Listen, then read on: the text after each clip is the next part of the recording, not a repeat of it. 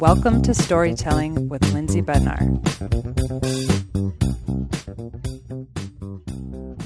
You're like referenced in all of them, and I'm going to speak to that too.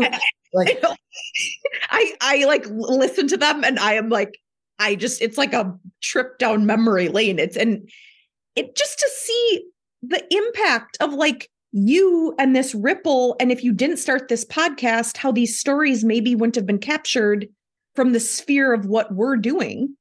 Yeah. Like it's insane. And yeah, I'm, I, and I'm going to I'm going to put this, this is going to be the intro to our podcast because I, this, this part needs to be in here. Like, okay, so everyone, I am sitting with the Vanessa who has been referenced on the vast majority of my podcast episodes thus far, because she is that instrumental in my life, how it has changed. And, and honestly, what got me on the trajectory of this path with doing the podcast, with, with publishing, with everything. And whenever I have had such great benefits from any one thing or any one person, I am going to shout it from the rooftops. So I've been telling everyone and anyone I know about B, and uh, you're, you're here, and I can't wait to just, here's the red carpet. Thank you.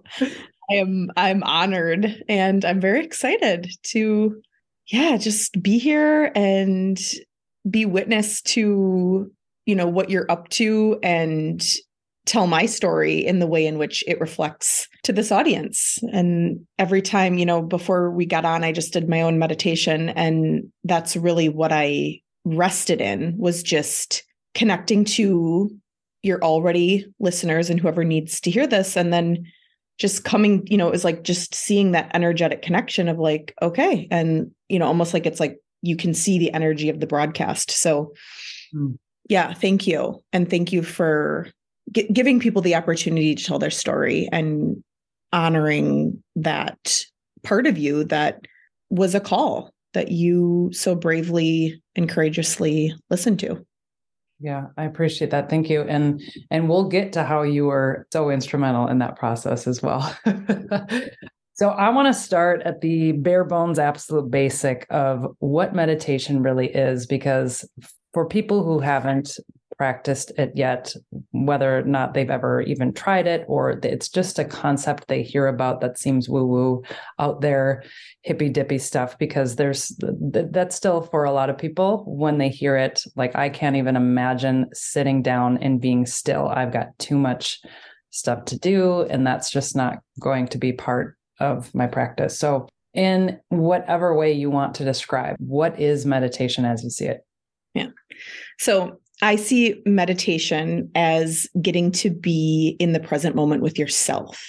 Yeah. And that alone. So in our society, with our inundation of social media and technology and everything, all of the things that constantly pull us out of being present, it's never been more important. That monkey brain that we have, I mean, all the data is there to show, even on social media, videos are supposed to be shorter and shorter because people will swipe away if they're too long.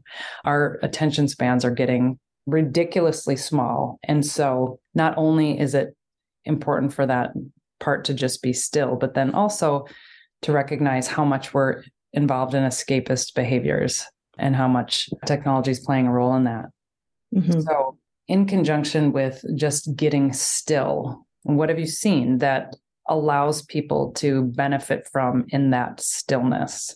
So I think the place that I would jump to after that statement, because even just saying it for myself and letting it be that simple and clear, it creates a, there's reverb in the body. You know, it's like you kind of get a panicky heart. Maybe your solar plexus, your stomach starts to like, ooh, what is that? So for the audience, let's just take a few breaths. So we'll go, just observe where you are. So if you're driving, you can still participate. Just, you won't close your eyes. And just take a moment to look around and find your, just find the physical space you're in. It really helps you come into the moment. And then close your eyes.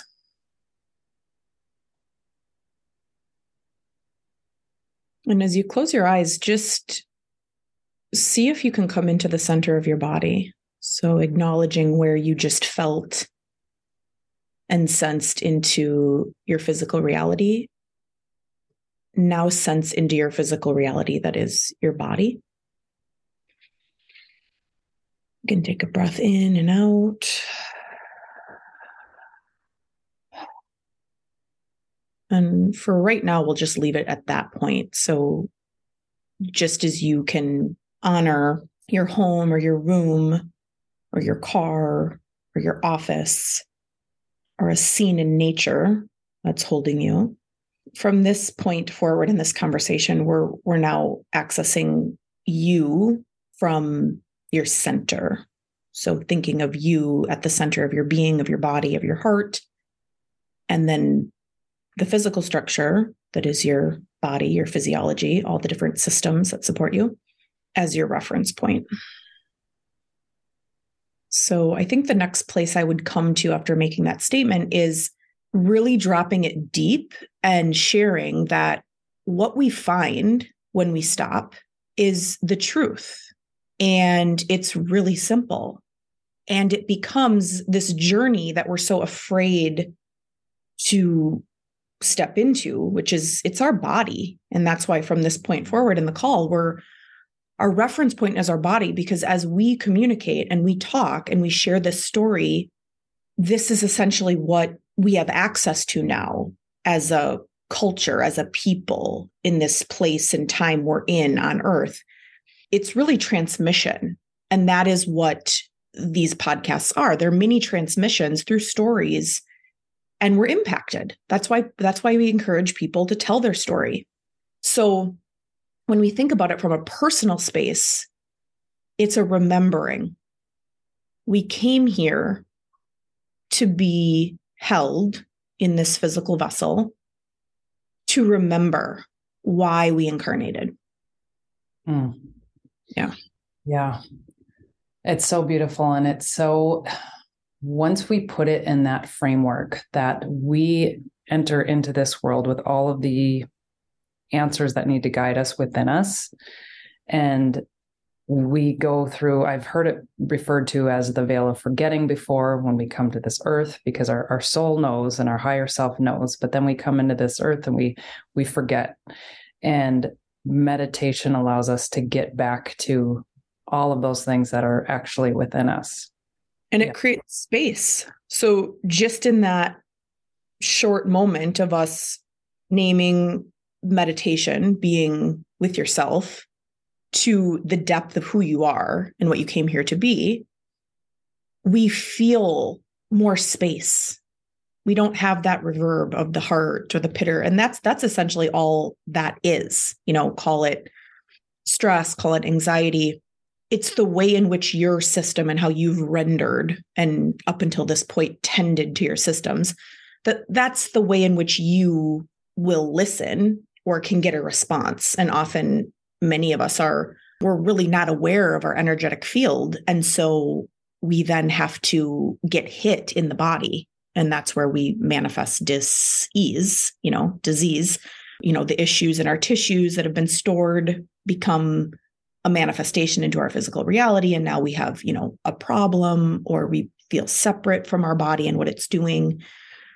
And these are a lot of the ways in which people then find meditation or, you know, tend to their nutrition. Mm-hmm. Yeah. And I would say the first thing that I, well, maybe it wasn't the first thing, but physically after I started meditating, I noticed my nerves and fears start to lessen. So even though I wasn't somebody who was riddled with anxiety, I have had situations that have made me anxious, and that was public speaking. I had a bout when I was in high school where I was dealing with panic attacks, and they were pretty frequent, and it was about a month to two month span of time, but it was enough to know how scary and overwhelming that was. Those just went away, by the way. I didn't do anything to clear them. I don't know exactly what happened, but luckily I luckily those passed. But well, you got into you didn't do nothing. You got into the work and you tended to where you had separation which is the definition of trauma. So the gap where you needed a relationship and it wasn't there. And so it seems as though it just went away, but it was, it's, you know, it's, it's why anxiety or panic gets our attention, because it's, it, it's the design of it is to draw us into a more deeper understanding of why we operate that way, why our central nervous system set up, you know, through the imprinting of our mother, through the environment that we were raised in. You know, it's, it's where our bodies got set to say, okay, this is how Earth works. This is how I have to, you know, close off or stay open until something scary happens and close off. And then we are really good because our body is so sophisticated at creating workarounds mm-hmm. to what it looks like all of a sudden, oh, I have a fear of public speaking. And it's like, no, and this will bring us into your first session. Yeah. But you had a fear of being seen, and the spirit that you came in to be here to, to engage with was here to be seen. And so you were tending to that, you know, early on in high school, your body was already saying, and that's where tracking our story like that can really give us insight into where we were already shut down, you know? I'm so glad you said that, because we've talked about this before. And I guess I, I, I want to speak to exactly what you said. What I meant when I said I didn't do anything to to stop the panic attacks, I wasn't starting a meditation practice yet at that time. So it felt like, well, I don't know, a light just popped on one day and, and they magically disappeared, but I was probably doing something. But what that coincided with in my panic attacks were, in my sophomore year, I, you know, I, I was, I had gained a lot of weight. I had gotten very heavy set, and it acted as this protective shield for me, especially when you're in high school. Like, you know, there's, all of us are starting to feel very exposed and very vulnerable. So I had that like armor where it, it kept me, you know, five feet away, I'd say, just metaphorically.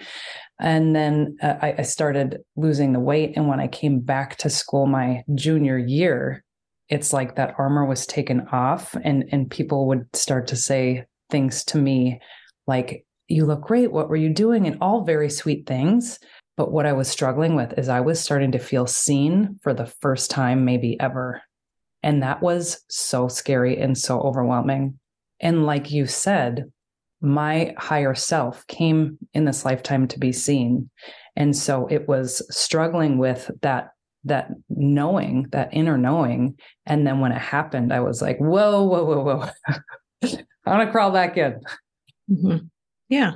And the time we need to get comfortable, you know? Mm-hmm. Mm-hmm. Yeah, that's wild. And, and so within our first session, that was, those were things you were already starting to unravel, is getting me out of my own way to get back into my, my higher self. And so I don't know if you want to have me speak to that experience and just kind of lead people into what I, I found when I worked with you that first time? Yeah. I think before you do that, I just want to distinguish between meditation as a tool and like how I use it, mm.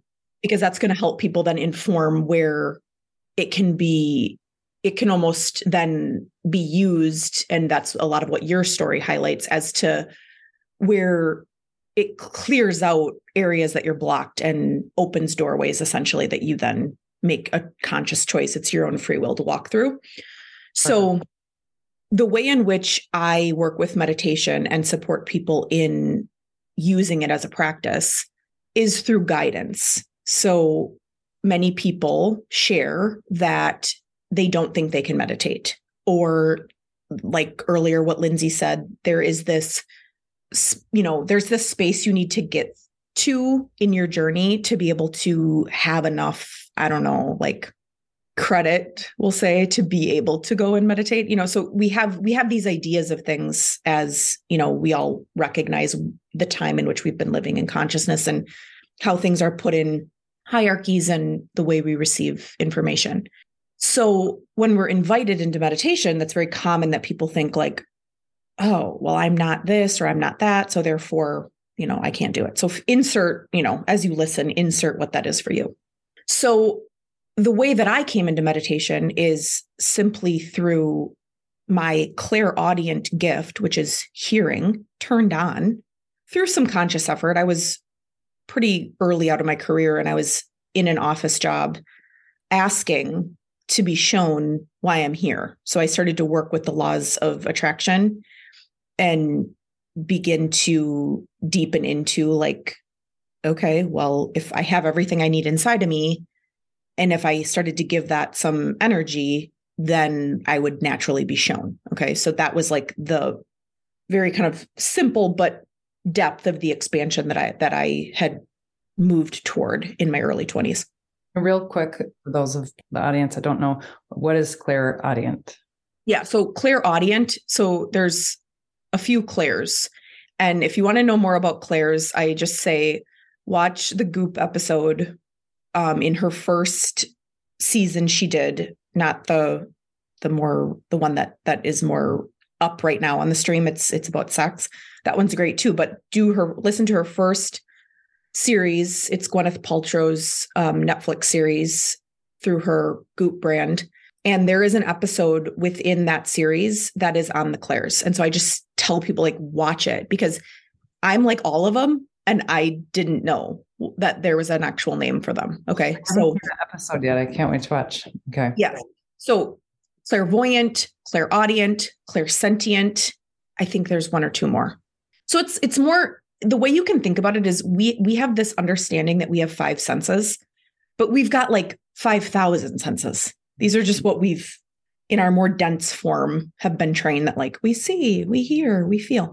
So when I say clairaudient, my clair was telling me, so I was literally hearing, you know, in this kind of whisper, which is a lot of how I'm informed, go into meditation, go into meditation. And it would be when people were in my office and I had found that, you know, I had this kind of revolving door. And ever since I was itty bitty, people were coming up to me and telling me all their problems. So this is, this was never something that was new. And this is like written in my astrological chart. You know, now that I have resources as an adult, I know these things.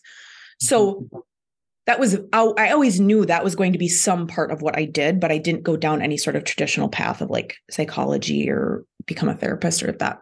So I heard go into meditation. Well, I had my own baseline of what it was, but probably similar to all of you, I had no, I was not like any sort of I didn't, I, I wasn't like, I was no guru or, you know, I'm like, what? I'm just going to take this meditation. So on my path, and similar to most people, like earlier in our conversation, you said, like, anytime I have a good feeling about something and I follow it, it tends to be fruitful. Yeah. Fruitful. So same here. This is just all this was. I just was like, okay, okay. So I had the, you know, it takes about five to twenty seconds of courage to do something new. That's all it takes. So I just said, hey, can I take you into meditation? And then the more that I would do that, so I, you know, there were times where I specifically would go into meditation myself based on what I had understood. And then when I was asked to actually take someone else, I was just shown like the whole picture. Mm. So that is what then informed my teaching, my programs. It built my trust in myself because I just kept saying yes, kept saying yes. So the more that I would get quiet, get silent, listen, those gifts of the hearing and the knowing and the sensing, the vision, you know, those are my main. It's hearing, seeing. So I'll actually see things. And I see it in, you know, I see dead people or transparent energy, and I see it in vision in meditation. And then I feel, and I have a pretty strong gut reaction, and all of those kind of work together. So when I'm leading a meditation, say with a group, everybody in that group is informing what I'm seeing and what I'm witnessing. And then I'm trained because of having dedicated my life to this.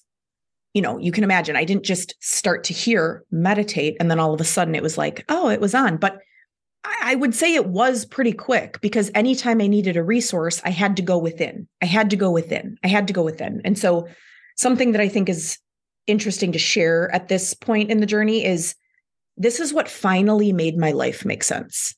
I, I never enjoyed school. I really was never there. I was somewhere else. I was on some other planet gathering information, and I'd pop in every once in a while. You know, my mom basically got me through school. She like did all my homework in, in my young years. And then it wasn't until I got to college and I got into a program, which, you know, I only went to college because my parents were like, you're going, you know, um, but I got into a program where I could create my own major. And it was through that that I wrote. Essentially, I used the law of manifestation, and I like created this business, and it was more based in like event and event planning, but it's essentially what I do. It's just much deeper on the interpersonal like development side, but organizational development, all of that stuff was like so fascinating to me because essentially that's what I do. I see people's operating systems when I close my eyes and tune in, their bodies, if they're willing, because everybody has their own free will, they share, you know, their, their render essentially, or their, their archetype kind of like shows me what it wants to share. And then it's through the very detailed steps that I've then put together for people that they can actually activate their own wisdom into their life. So we call it meditation. That's the start point. You know, the start point is like, okay, let's go in. And so I'm essentially guiding you to draw into yourself. And there is a very important energy exchange that's happening. So reciprocity is another law that is important to live by, which is that what we're giving is what we get, so that there's equal exchange. So oftentimes when people are having like a lot of scarcity type issues, it's like, okay, well, we need to study the law of reciprocity, and we need to understand like where are we, you know, not holding and leaking. Mm-hmm. So it, it, it is through the agreement that when you say, Lindsay, are hiring me, your energetic code is saying, this is what I'm requesting. And typically the person doesn't have, at the point in which where we're starting, the person doesn't have the language for that. They're just, there's something bigger that's like, yeah, this is what I want to do. And it's typically the soul. And oftentimes when I tell people, like when people get curious in my frequency about what it is they do or what, their soul literally pops in, and it's like, like, I'm here. I got her here. Whereas like the higher self, the part of you that, that knows what your, what your soul truly desires, your higher self will book an appointment with you, even though your, your like regular self is kind of like, I don't really know what I'm doing, but yeah. And that's where, that's where meditation, it's the practice of coming into yourself. So if you're separate, we're going to find that. And then we're going to work with tools to bring it closer together. And then it's heavily based in physiology as well, because we have to understand what our body systems actually do, that, you know, our soul just doesn't decide to just escape for no reason. It's like, there's typically been something pretty significant that occurred in the trajectory of your, you know, your physical time here. And, you know, a lot of times, whatever, if you're open to this belief, where you've come from. So the lifetimes that you've, they, they can also inform, you know, things that are going on here. And sometimes it's really the only thing that ever makes sense to someone when we finally find that, you know? Mm-hmm. So now let's, let's pan to you. And okay. So now, Lindsay. Okay. So yep. I, my first session with you, I was, I, I was desiring a change, and I knew it was both in community, because this was when we lived at our, our previous home, and I had really no sense of community there.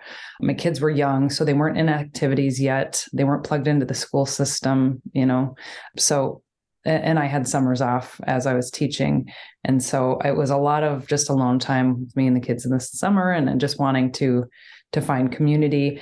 And then there was just something about my career that wasn't, I, I wasn't feeling completely fulfilled.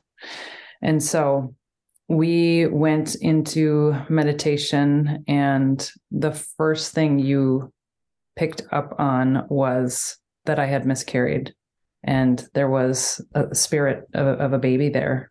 Mm-hmm. So that was obviously very emotional. Um, I miscarried before uh, Whitney, and I was early on in my pregnancy, but uh, if, if for anybody who's experienced a miscarriage, it's traumatic no matter what. And, and so you worked with that energy, and I, I can't remember exactly w- what it was that you did, but just even the, oh, go ahead and feel it. Yeah. It's being, it's being witnessed. Yeah. We, we get off course, you know, to, to have a proper rite of passage, which birth is a big one. You need to be, you need to go through the experience, and you need to be witnessed by your community. And we, we don't have that in our culture. We've lost it. And that's where people get off path, because they go through it, but they don't get witnessed. So then therefore we get this gap, we get this dissonance. I, I remember vividly, because this little third triad, I'd have to be reminded all the time, because I'd be like, are you sure you're not having another baby? Are you sure you don't want another baby?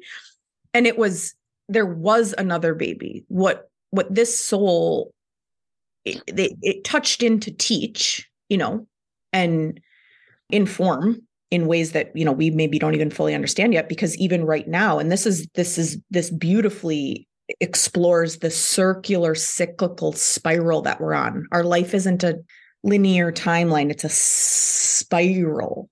Mm-hmm. So for you to even circle back to this in my presence, which we know we don't, in the energetic charge of this purity, which is what this is that I've been requested to listen to and use to support humanity and people, it's the truth.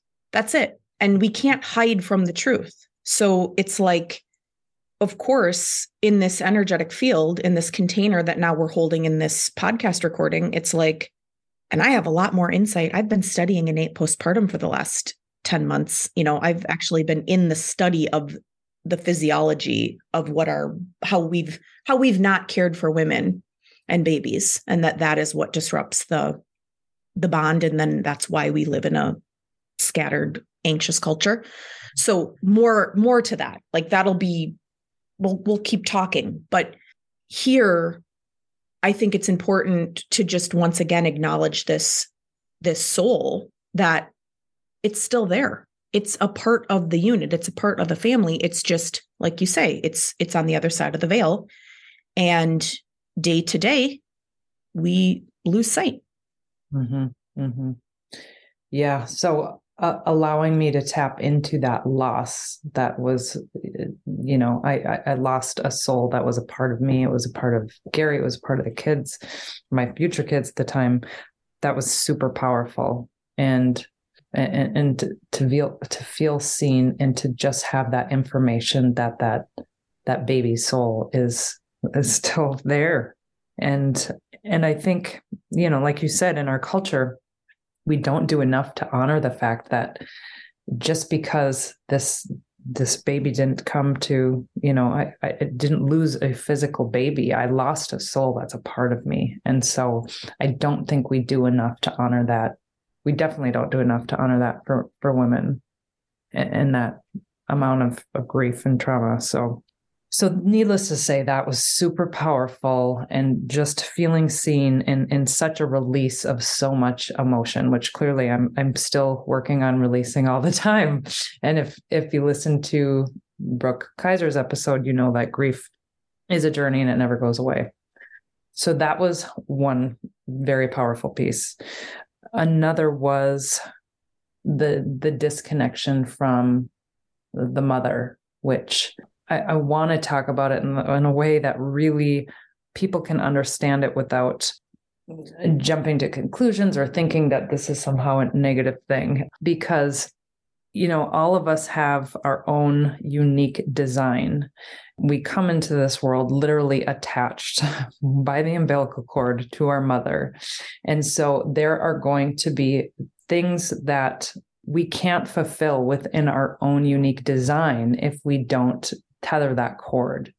And it's not to say there's anything negative about that, that beautiful bond, but it does, from my understanding, hold us back from from being our own unique individual if that isn't really severed. And it doesn't take away from the the closeness that you have with, with your mother or the, the bond that you have, but it can be so powerful in just allowing you to get to who you were really designed to be without any other influences. And so that was something that you walked me through, was really visualizing, like, cutting that cord. And, and because that was powerful for me, I've actually done it in a meditation with you later on with my own kids, which was super emotional. Very. I, I was, as soon as you said that, I was like, and then the courage you had. Yeah.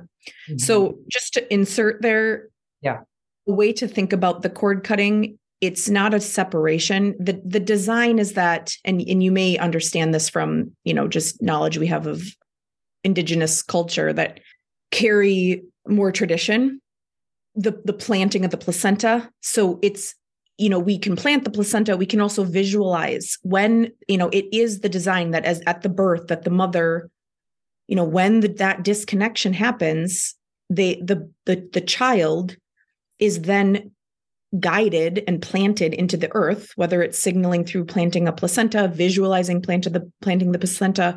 It's very normal. Hence, you know, this conversation, your first session, that this is the first place we tend to, you know, when we close our eyes and we see what's right there, that the body's like, hey, I want to close the loop on this. Mm-hmm. She needed to be witnessed in her loss, and she needed to be disconnected from an identity that was a part of her, but like you said so beautifully, not it, it, we can it, we can get off base. It goes back to those that rite of passage. The design is that, you know, the mother's witnessed in her birth, and then that the ceremony of planting the placenta or creating the separation between mother, and then allowing the child to understand that their home is now Mother Earth, and that the earth is a harmonious place. Most people's first entrance to the world is not harmonious. Yeah. Then there's no repair in our culture. Mm-hmm.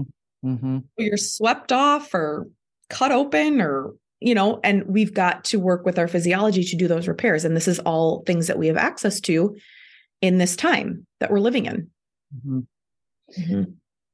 Yeah. And, and because of how powerful it was for me, that I, I, I wanted to give that gift really to my kids. And so it was years later when we were at a retreat that we did that. And yeah, it was very emotional to visualize that. But I also know that they are made perfectly exactly how they are supposed to be without any of my influence needing to cloud that. And it, it's not to say it's negative influence. It just might be more of me in them than, than needs to be. I want them to be their own individual selves. So that was another very powerful element of the first session. And then, you know, speaking to when I was really craving community, I said, you know, Gary and I have been looking at where we're going to live, and Uh, he is was initially from Blaine, and we were looking at places in Blaine, and then we were also very interested in Andover. And I thought we were like, for sure, Andover, that's where we're going to be. And then he was starting to get kind of pulled back into looking into Blaine, and I was like, I don't. Now I'm confused. What you know? What's the right place? And you just saw it. You were like, you are going to find very quickly the community for you. Uh, it's going to be fruitful in your relationships, in your careers, all of that. And I was like, okay, well, that's exciting. And it was like the next day or the day later that Gary sent me a Zillow listing for the house that we're, I'm talking to you in right now. And it wasn't any, it wasn't in the price range we were looking prior. It wasn't in the, it, it was different from everything we had searched for before. And I'll never forget like his face and his energy when we came to look at the house shortly afterwards, because you, I just knew like, this is it.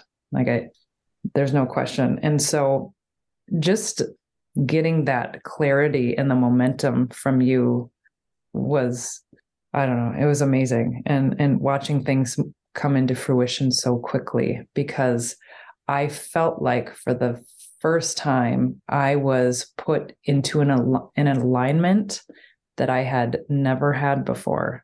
You put me into alignment. And when you are in alignment, things come with ease. And that was my first lesson in like, man, if this isn't the most important thing I can be doing, I don't know what is. Mm-hmm. Because it really is about ease and, and knowing that when, when we do the work to, to align with our truth and who we really are, those things just, they come. Mm-hmm. And oftentimes that's the design of the spirit. Like sometimes spirits that just touch in for a moment, you know, there it is. It's, it's sometimes what it's what we need to be penetrated, because we're, we don't, we've been shut down to hear the cue before it has to hit, you know, or before it has to touch. Mm-hmm. And so it's just fascinating hearing this back. And then all the time that's, you know, been between it, kn- knowing what we know of all the different things we've journeyed through together, separate. And it is, it's when we get still, the anxiety is just the, you know, the, the reverb, the palpitation. It's just the signal of the body not feeling safe and needing to co-regulate. And meditation is a co-regulation. This conversation is a co-regulation. You can start to feel safe. You can start to soften. You can start to drop in. Mm-hmm. And there were just for you to be able to hold that community, for you to receive what you were intended through your alignment. There were some things that needed to be cleaned up mm-hmm. because it would have never come in, or it wouldn't have, you know, it, it's like, sometimes our ceiling and our floor are just set. And that's the work of meditation, the work of going inside is what starts to raise those, you know, blow that open. Mm-hmm. Because now if I have to be seen, well, what a safe way. I mean, that was a big part of the, I believe that was a big part of the tie with the mother energy. I don't quite remember, but everybody has a relationship. Everybody's inner child has a relationship with what they did or didn't receive from the, the family. And the child is the manifestation of the dream. So it's essentially, you know, the updated version. And we have a lot to learn in that, in that, in those, you know, in that mommy baby dyad in the family constellation. So it's just interesting that community came next. And that would make a lot of sense, because it's like, hey, we're going to, you know, just listening to Brooke's podcast. That's what I was thinking. I'm like, that mm-hmm. whole conversation about the community. And it was so, the fact that that was your desire. And then it's what I saw. And I, I, I remember it. It was just like, mm-hmm. yeah, you're being, you're going to be transported from here. And it's kind of this like oasis. And that's, you know, now that we know what it is, it's really how you describe your community, you know? Yeah. And then the threads that were there for support, you know, like in Brooke's story. Right. And how they overlap one another. Mm-hmm. I was desiring community. She was coming into a place that her, it, it was part of the design that she was going to need this mm-hmm. uh, so much. Um, it's just so amazing. And that's how, that's why we want to be going in, because that's how timelines are threaded. You know, if you've ever seen the imagery of metaphysical being depicted, you know, it's all the universal threads that connect, and how all of our energetic coding is essentially attracting and connecting with its like code.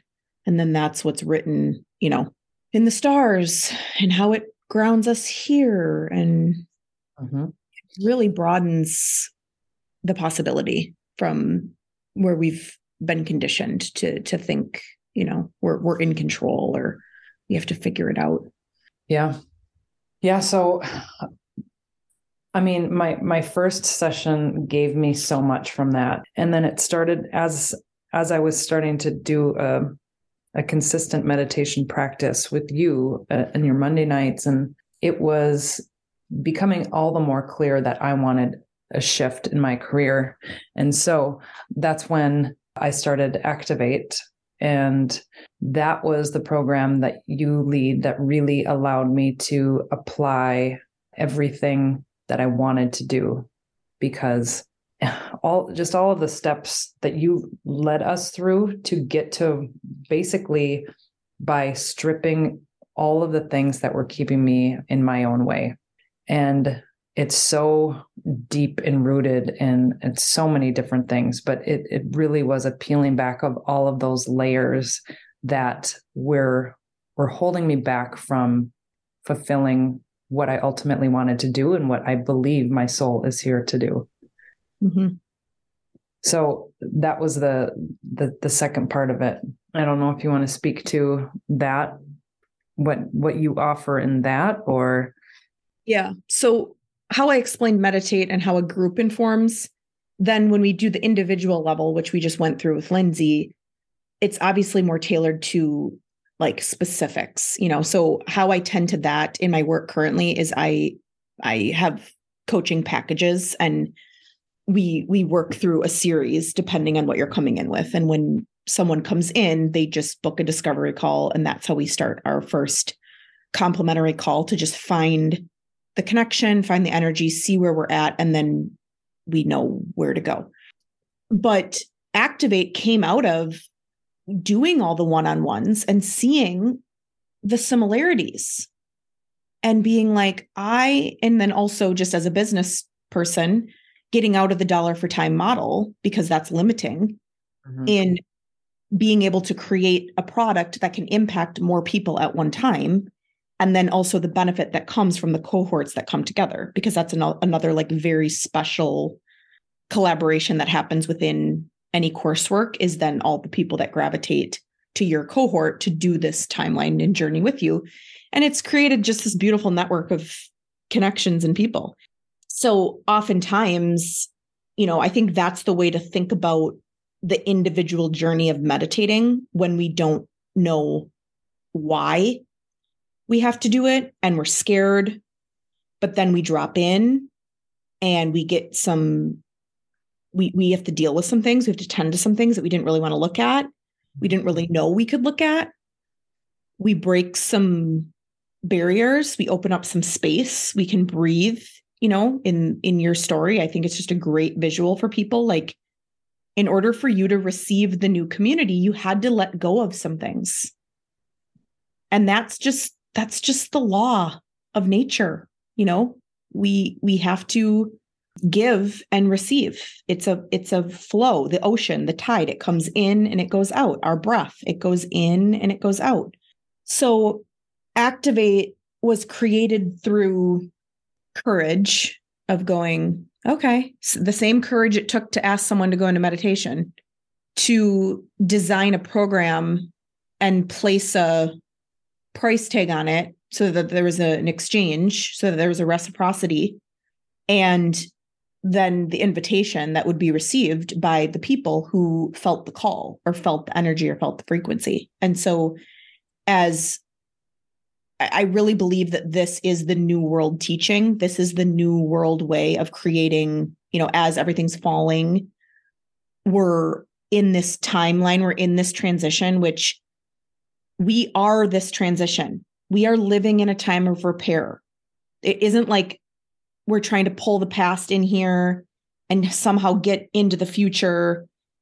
No, it's like we're in transition. This is our life. This is what we came for. At that point in which we incarnated, we did know what we, we were doing.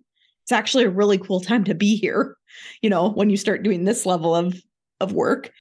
And essentially, as you uncondition and you draw into what's true, then you create from that space. And if you think about everything you do as a creation, and it's like a hologram, you know, so if you just, if someone observed, like if you just asked your friends, like, you know, the same five questions, you'd probably get similar response, because each individual carries this hologram of how they, you know, you've probably heard the way you do one thing is the way you do everything. Mm-hmm. So I also say that when people start meditating, it's like, well, if you're just kind of an anxious, anxious, scattered mess, like don't expect your first meditation to be like really great, except that maybe it's going to be how you do everything. And maybe that's where the medicine is. That's where the learning lies, you know, and trust me, I fall back on that hard truth every day as an entrepreneur. This isn't like, uh, you don't get free from this just because you start meditating or doing the work. It gets harder. Right. Because you're having to live this like radically responsible life. And oh yeah, everything's my own doing. I created my reality, you know? Oh yeah. That ownership is real clear. Yeah, that is step one, my friends. It's uh-huh. recognizing that our triggers are there to show us our own junk. Yeah. That's a yeah. tough pill to swallow, but it's super important. Freedom. Yeah. So as you think about your vibration as a hologram, that people, you know, that's your brand. And this is you remembering why you're here is the answer to the time. It's the response to the transition. It's the new businesses, the new systems, the new operations, the new... I, I'll shout out a, a recent, they're, they're an Activate couple. They went through it as a couple, husband and, and wife. And they, you know, in their work in Activate, I was like, you guys are like thought leaders. Like you're going to like teach this stuff. And I think, you know, it'd be fun. It'd be interesting to ask them because I, I haven't, I'm just, you know, aware of what they're up to by their social media presence. And we'll link their work in this episode because I think it in this group and these people that you're influencing, it would be a helpful resource. But in their time in Activate, and this is what this is just helpful to know. Like, you don't come to Activate because you like know what you're doing. That's not what you you you come because you have a sense. Yeah, it's a nudge. It's the invitation, and then it's through the work and the the declutter that we come into what is true. And it's you know it's really simple, really simple in the in the moments, but then it's like really profound as time goes on and time extends. And that's something that like. You know, I really just, just within the last few years, have I really been able to get that from my trust in Activate? I didn't know that right away, you know, like, because it was, it was new. It was something that I was, you know, just testing out and it was working. And, but it's like looking back then, like, you know, in your story and other people's stories and Kristen's story, it's like, so anyway, this couple, in their time in Activate, I was very much sensing like, you guys are like going to be thought leaders. Well, now today they have programming. The, the woman, the wife collaborated with another woman in family, and they have like a whole curriculum for kids and families mm-hmm. to go through that really touch on what we have to be talking about, the things that we've strayed away. And so I've just, I've just been meaning it. I, it just came up because I follow and look at their stuff and I'm like, yeah, I want to, I really want to honor that and, and share that. And this is a beautiful platform to do that because. Is this Heidi and Brian? Yeah. It's Heidi and Brian. It's, it's, it's no different than my story of starting Activate. It's no different yeah. than yours in trusting. And you just did your podcast, you know, and it's like, you didn't just do it. I mean, it took things to push through, but you, you followed the thread because there was that nudge or there was that flow that you found. And when we get into community like that, and that's why, you know, meditate is what we're going to invite everyone into through this. It's a, it's a membership program that we're on every Monday night at nine p.m. doing a live meditation, and it happens over Zoom, your video's off, but even though it's a virtual community, I think that is another sign of the time. Like there's a lot of, you know, we're, we're, we're, we're entering into fully being into the age of Aquarius, which it's, it's thrown around a lot as a share, but there's a shadow side to Aquarius, and it's A I and all this weirdo disconnected land. And it's like something we also have to be bringing into the conversation. And if you don't know what that means, the age of Aquarius, in astrology, just as you have a sun sign, the earth has a, a leading uh, sign. And so we've, we stay in a certain sign for thousands, like twenty-five hundred years. So we've in our lifetime, and this is, this is then brings us into why we're in this transition, why we're in this place in our existence of how we're, we're being and relating here on earth, is because we've transitioned to we are transitioning into being fully into Aquarius, being our ruler for the next many, many, many, like, you know, our beyond our timeline. Mm-hmm. So, but we also have to look at the shadow side, which is, which is what this work does. This work looks at the shadow side of our behavior, our thinking, the very thing we set up as a protection when we were two that served us that we don't need anymore. But it's, you know, it's what's having us consistently bang into the same wall in our careers or in our relationships or the way that we're trying to execute. And so I stated that because I think we've all, we're all wondering about this virtual world. And I think there's a way to do it that's really connected. And I think that meditate is an example of that. And then the community has very much been established in the physical. For example, like, you know, oh, that's Heidi and Brian, you know, and you've probably met them. Mm-hmm. So because there's enough happening where this, this network that's been built and this network that's been created and expanded, it keeps expanding. So then, you know, Lindsay comes into my network, engages, collaborates, then she goes out and builds her network. Then her network is being brought into my network. And this is essentially what we're, we're living in, this network of possibility. And that is what, you know, sitting in our homes and having to be with ourselves and our family, it's a lot of us, it's shown us the, the possibility of that, but people are craving more. Mm-hmm. People want to be doing work. If you're going to be with your family, then it's like, you want to actually be with your family. You don't want to be with your family in a way that's separate. Well, I'm here, but I can't really be here with you. And this is the, this is the hard truths of, of what separation within our, all the timelines that have come before us that have had to gap due to oppression and trauma and separation. It's, it's, you know, we're, we're in this like very live time of it. And it's, it's a time where we're having to tend to it in our bodies, and it's the only way out. Mm-hmm. It's, it's, it's through that. It's then it, that it's how we're then getting and manifesting into what we're dreaming or desiring, or some of us don't even have dreams or desires anymore. And that's just what they want to get back to. Right. And absolutely, absolutely. You get to do that. That is your birthright. You are a creative being that at your core, you're a good, loving human that has good intention.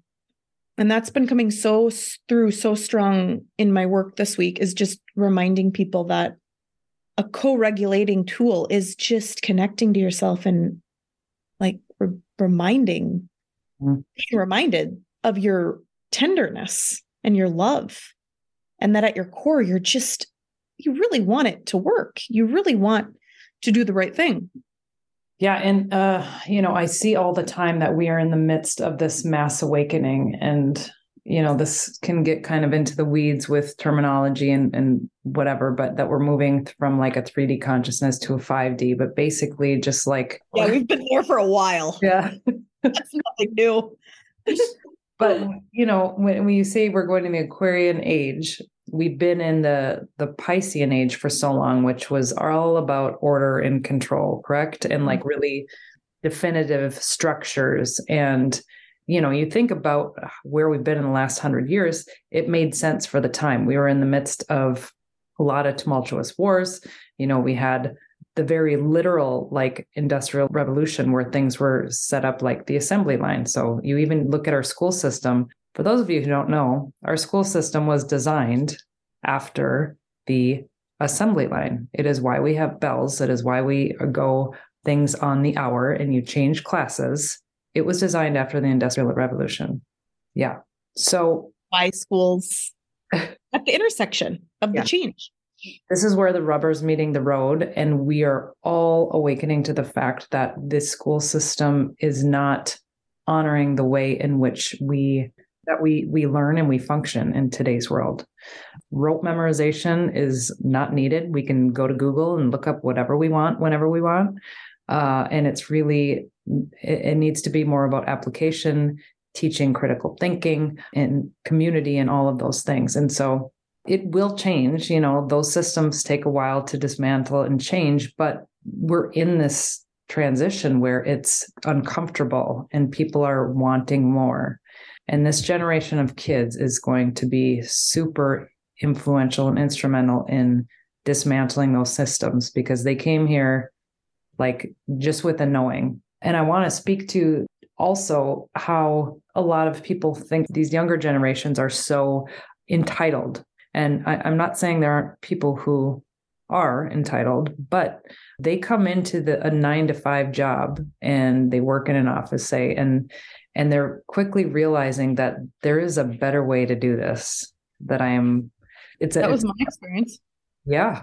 You know, I was raised by entrepreneurs, so I knew that I wouldn't be in a workplace long, but I was for out of college, I was for five years. And it was so, I mean, it was, it was probably to touch into that reality. Like, this is, this is like what people do, you know, and how much wasted time in the, in what we have capacity for, you know?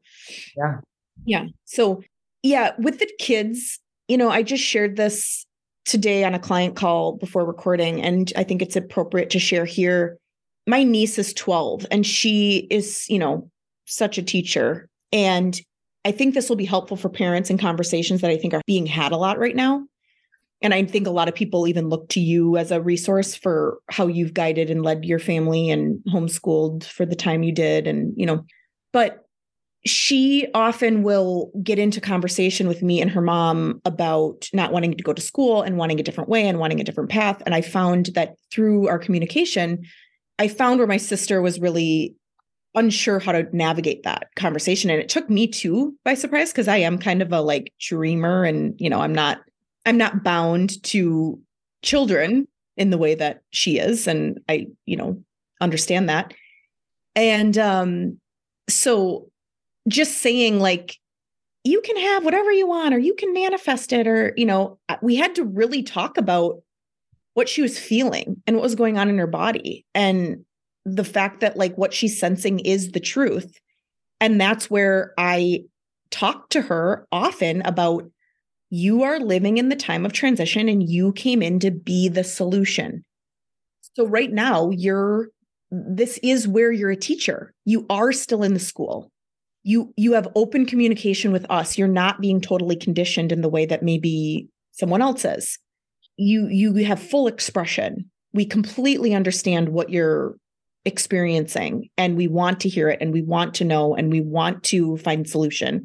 And it's messy right now for some people and some families and some nuclear structures. It isn't just obvious how to do this. And so when you have those frustrations, instead of just closing them down, or we could really easily ask Nora to just zip it, just tend to the frustration, be with it, sit with it.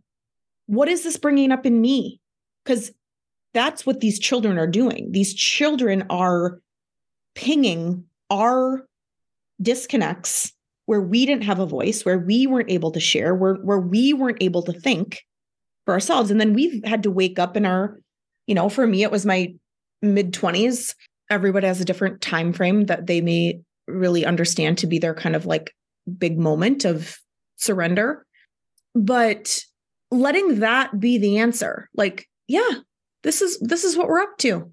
We're doing repair. It, it, it was taught to me that in relationship, there's a rule of thirds. And this goes for every relationship, from me with myself, me with you, you know, any relationship. It's we're, we're a third of the time we're connected, a third of the time we're disconnected, and the third of the time we're in repair. So we are in repair. This is what none of us know. We know connection and we know disconnection. And that gap, which is why when we first started this podcast, which this might be a really nice kind of way to just circle it back, mm-hmm. Meditation is being with yourself.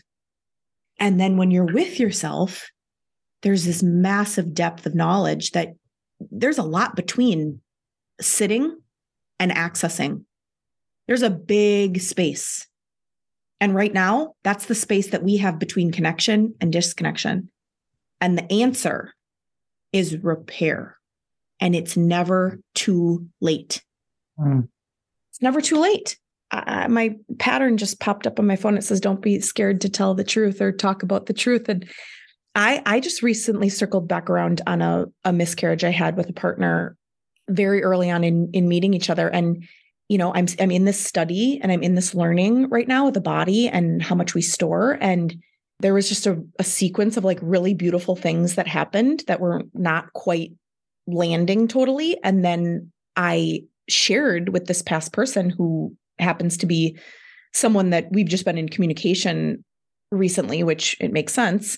But I shared with him that I, that we had a miscarriage and that I feel like, you know, he's very much in a place of radical responsibility and doing a lot of reflecting on his life. And the way in which she was having a conversation with me was that. And so I said, you know, I, I've never really, I didn't know the time to tell you this, but since you're opening this conversation, I just want you to know that this is something that really came to light for me that I've processed through. And I think you should know, and, you know, based on what you're up to. And I mean, this man pulled his car over, asked me to sit down. We were on FaceTime and he gave me the most sincere apology that was like, I've never felt so like revered. Like it was so reverent. Mm. And it's a testament to what I've been up to. And in my share within the community I am of this experience, someone said, wow, that just, that just is so beautiful. To, to know that like, it's never too late. And I think we need to know that it's never too late to repair. Mm-hmm.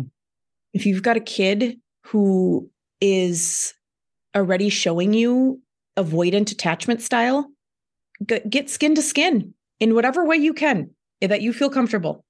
And you can tell your kid, like, I didn't know what you needed as a baby. I didn't know what I needed as a baby. We are living in a wild time. And right now, I know that this is what you needed. Mm-hmm. And that repairs because we are working in a cyclical timeline. We are spiraling our life and that's all we're doing. And that spiral goes up and that spiral goes down and that spiral goes out and that spiral sometimes feels like it's in. That spiral crosses paths. But to more deeply understand that as a timeline, walk a labyrinth, find a labyrinth, hmm. walk it. Yeah. I think it's, that's so powerful for people to understand that it's never too late to start to apply things that are going to repair your inner child, your relationships.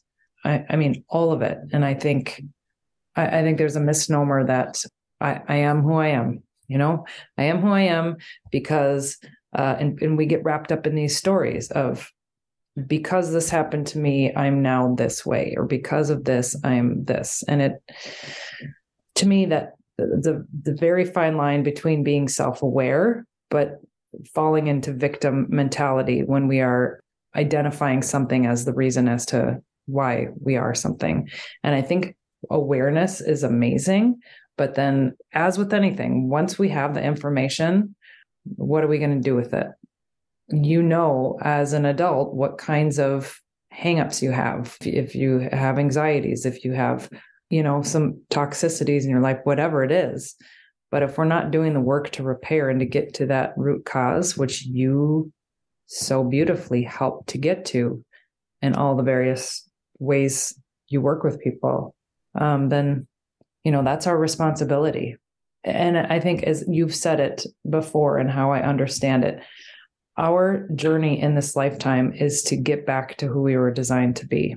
And I don't know if future generations are going to have such a hard time that we are. Good. Oh, we're, I mean, we're one of the first generations to pick up the trauma and, and look at it and deal with it. Yeah. Not just shut the kid down and carry that pattern through. We're like going, no. And that's, that's awareness, right? Like that's what you're speaking to. And sometimes where people get really, you know, why we call this work modern therapy is you can have an experience that's really powerful and it can touch you. And it, you, you may not have any clue how to integrate it because, and, and to your point of saying, Lindsay, where you just said, like, it's your work. Well, pe- sometimes people don't even know what to do and they don't know what to do because that's what you need help with. That's where you need the, the tending is your body, when it gets to truth, depending on where you were early on in the relationship where that got shut down, that you could just fully be your expression, that is what the body is. It, it's a void, or it feels like a dissonance, because that's actually what your cellular structure did or does when that happened. You know, when you lost the eye contact, or you lost the relationship, or you lost the emotional presence, the things that our body does, you know, it's like the eyes may go, the hearing may go. And then we can't, we create these really sophisticated workarounds where we think like there's parts of our personality that are just one of the biggest things I'm tending to right now, having done a deep dive into this birth work and then understanding my own story. I, I was like the super efficient person. Like I could just do all this stuff and all. I am so rattled now by like the littlest thing. And it's because I'm actually tending to the real thing. That version of me that I thought was just this high functioning, it was all workaround. And it was, I eventually had health things that came up that I had to look at it because it caught up. So these ideas that we have about who we are are masks. They're mm. really sophisticated programs and patterns. And That's that's what we get into in like a coaching series. It's like, okay, so we identify where you had the trauma or the blockage, but then I can really quickly begin to see and lay out where you have sophisticated workarounds from that pattern. And that's where it starts to become, oh. Yeah. Oh, I want to give, give yeah. an example. Yes. Yeah, yeah, okay. Uh, And I've reminded you of this before. This is from Activate, when I was in Activate with you. And you had us do an exercise, which was involved numbers. And so it had to do with figuring out our... It was a visualization. It was a visualization exercise where you went in and you were mapping through your own intuition the percentage of time that you're giving to something and what you're getting back. Yes. Thank you. So I just heard numbers and percentages and like thought I had to come out with this like pie chart, and it sounded too mathy to me. So I created a visual representation of like myself, and then these bubbles, and the size of the bubbles were a representation of how much I felt I was getting or giving, something like that. But it was a, I drew a picture. And so Vanessa and I had our one-on-one, and she's reviewing my, my work. And she's like, this, this looks about third grade to me. And I started laughing, and I was like, kind of embarrassed. I'm like, yeah, I'm not much of an artist. And you're like, no, no, there's something about third grade that I'm getting through this visual that you created. And I was like, oh, she's like, well, what happened in third grade? I'm like, I don't know. I had a, you know, good childhood. I don't know what you're what you're reaching for, but it, things are good. And so you just, by way of questioning, we got to uncover that that was the year that I started working with a like paraprofessional or tutor for math, because I was starting to test poorly on my math tests. And that sort of set the the understanding I had in my head of what I was able to do in math, and that I, I lacked the math skills. You know, I had two older sisters that always excelled in school. This was my stamp of like, you're not good at math. And it was a story I had carried my entire life. And so obviously this is something I needed to help get removed before creating a business, because, you know, I'm going to have to learn, I'm going to have to be confident in working with numbers.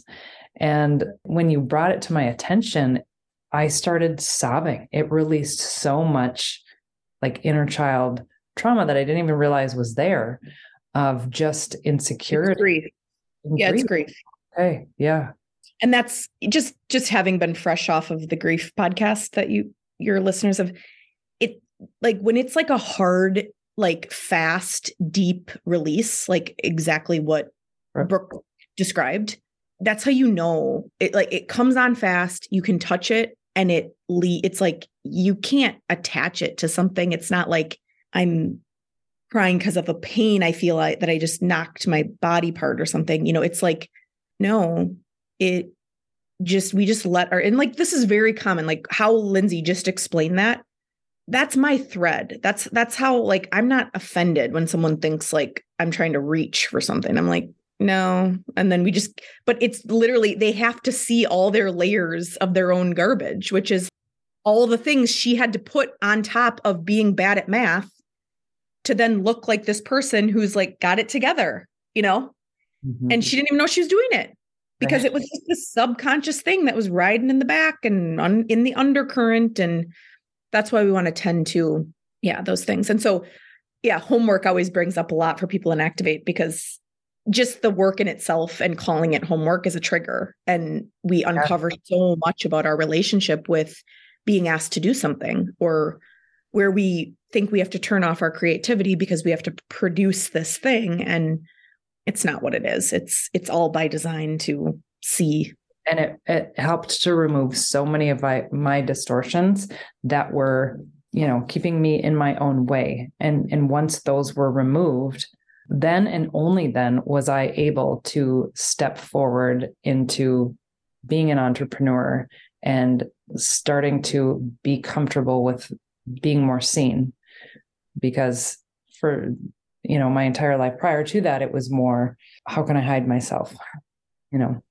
Yeah. yeah this is, this is the work of removing the classic fake it till you make it. We're not, we're not doing that here. We're, we're living with reality, and we're actually grounding it into the earth so that it's, so that it isn't like, and I think that is a testament to your journey of, of courage is just, you just keep showing up and you keep naming the places where it's hard, and it's, and we get to do that. And that's something that we didn't ever witness. That's repair. Mm-hmm. Think of how many people are repairing, just listening to these conversations you're having. It's like permission. Oh, permission. Oh, yeah. She's not just perfect. She's did it. She, she has a real story, you know, and that's all of us. Mm-hmm. And it's what it's, it's the through point. It's, it's what makes it all human. It makes it fun. It brings us together. You know, I can feel my heart just pulse when I say that. It's like, mm-hmm.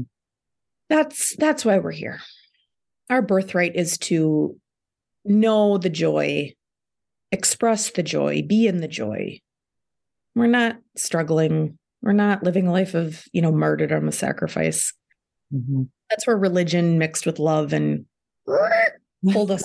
We're getting back to the real. And then that's, you know, however you view your practice, it's like, that's your religion. That's your spirit. That's your soul. Mm-hmm. Cool. I mean, what I want also people to know is that beyond like serving people in meditation and your intuitive gifts, like you talked about the clairaudient, clair, the, the various clairs, you just see, you just see people's like higher self, and, and to be with it in somebody's presence who like sees the best part of you is such a gift. And so, thank you. That's like the highest compliment that it, it was you who shared that with me, that that is what drops me into my knowing. I've always known that to be true. Anybody who was around me as a child, that is what they say. And to be witnessed as that is so important because yeah, I'm a human too, who's just doing my work, you know, and it is not easy. We are not, we are not living in an easy time. Yeah. Yeah. I mean, I, I've said it before. I'll say it a million more times. It's one of the reasons why I do this podcast. There's no stronger, I think, human need than, than to feel simply seen. And you do that so beautifully. Uh, before I even saw myself. And that's remarkable. So thank you a million mm-hmm. times over. Mm-hmm. Yeah. And what a, what an amazing finale here, that your desire to what you had to break through to be seen is what you see in others. And it's also what you're a part of fueling, you know? So that's, that's the beauty of our, of our, and I probably have a similar story in that sense of like, you know, I didn't really know my power, but I always was being put in positions to be showcased. And it was really uncomfortable for me until I got into right relationship with what that was, mm-hmm. healed the separation from myself that I did to cope. But yeah, and and just in, if I just think about the first time that I met you, it's, it's only ever what I've ever seen. And so I, I think that that's the beauty of this depth of this level of, of work is that it's, it's just really, it's not based in anything else. It's not based in the material that we oftentimes think that people are seeing us through. And that's what we're basing our soul off of. Mm-hmm. And it's nothing. It's like in at whatever point we started and wherever we are now, you're the same energy field. Mm-hmm. And that's the beauty of just closing your eyes and just, you know, well, people wonder sometimes, you know, I, I meet on Zoom audio and it's on purpose because I don't want to see what you think I see. Mm. I want to see the truth, and the visual sometimes confuses me, you know? Mm-hmm. Yeah. So I think that's a beautiful place to leave the people is yeah.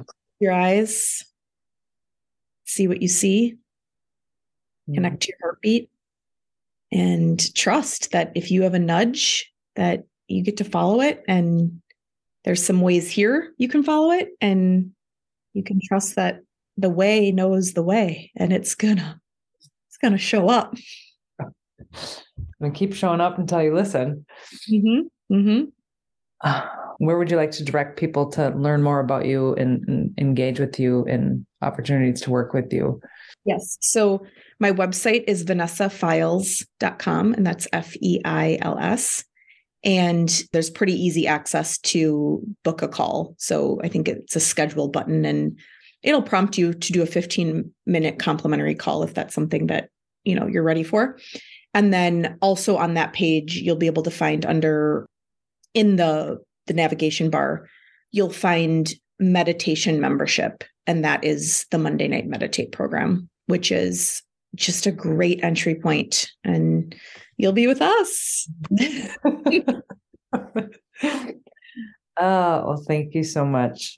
This is the introductory for what it is that you do and how you serve. And there will absolutely be future ones if, if you're so willing. Of course. Okay. Yes. Wonderful. I'd love to. Love you. Love you big. Thank you. Yeah. Love you.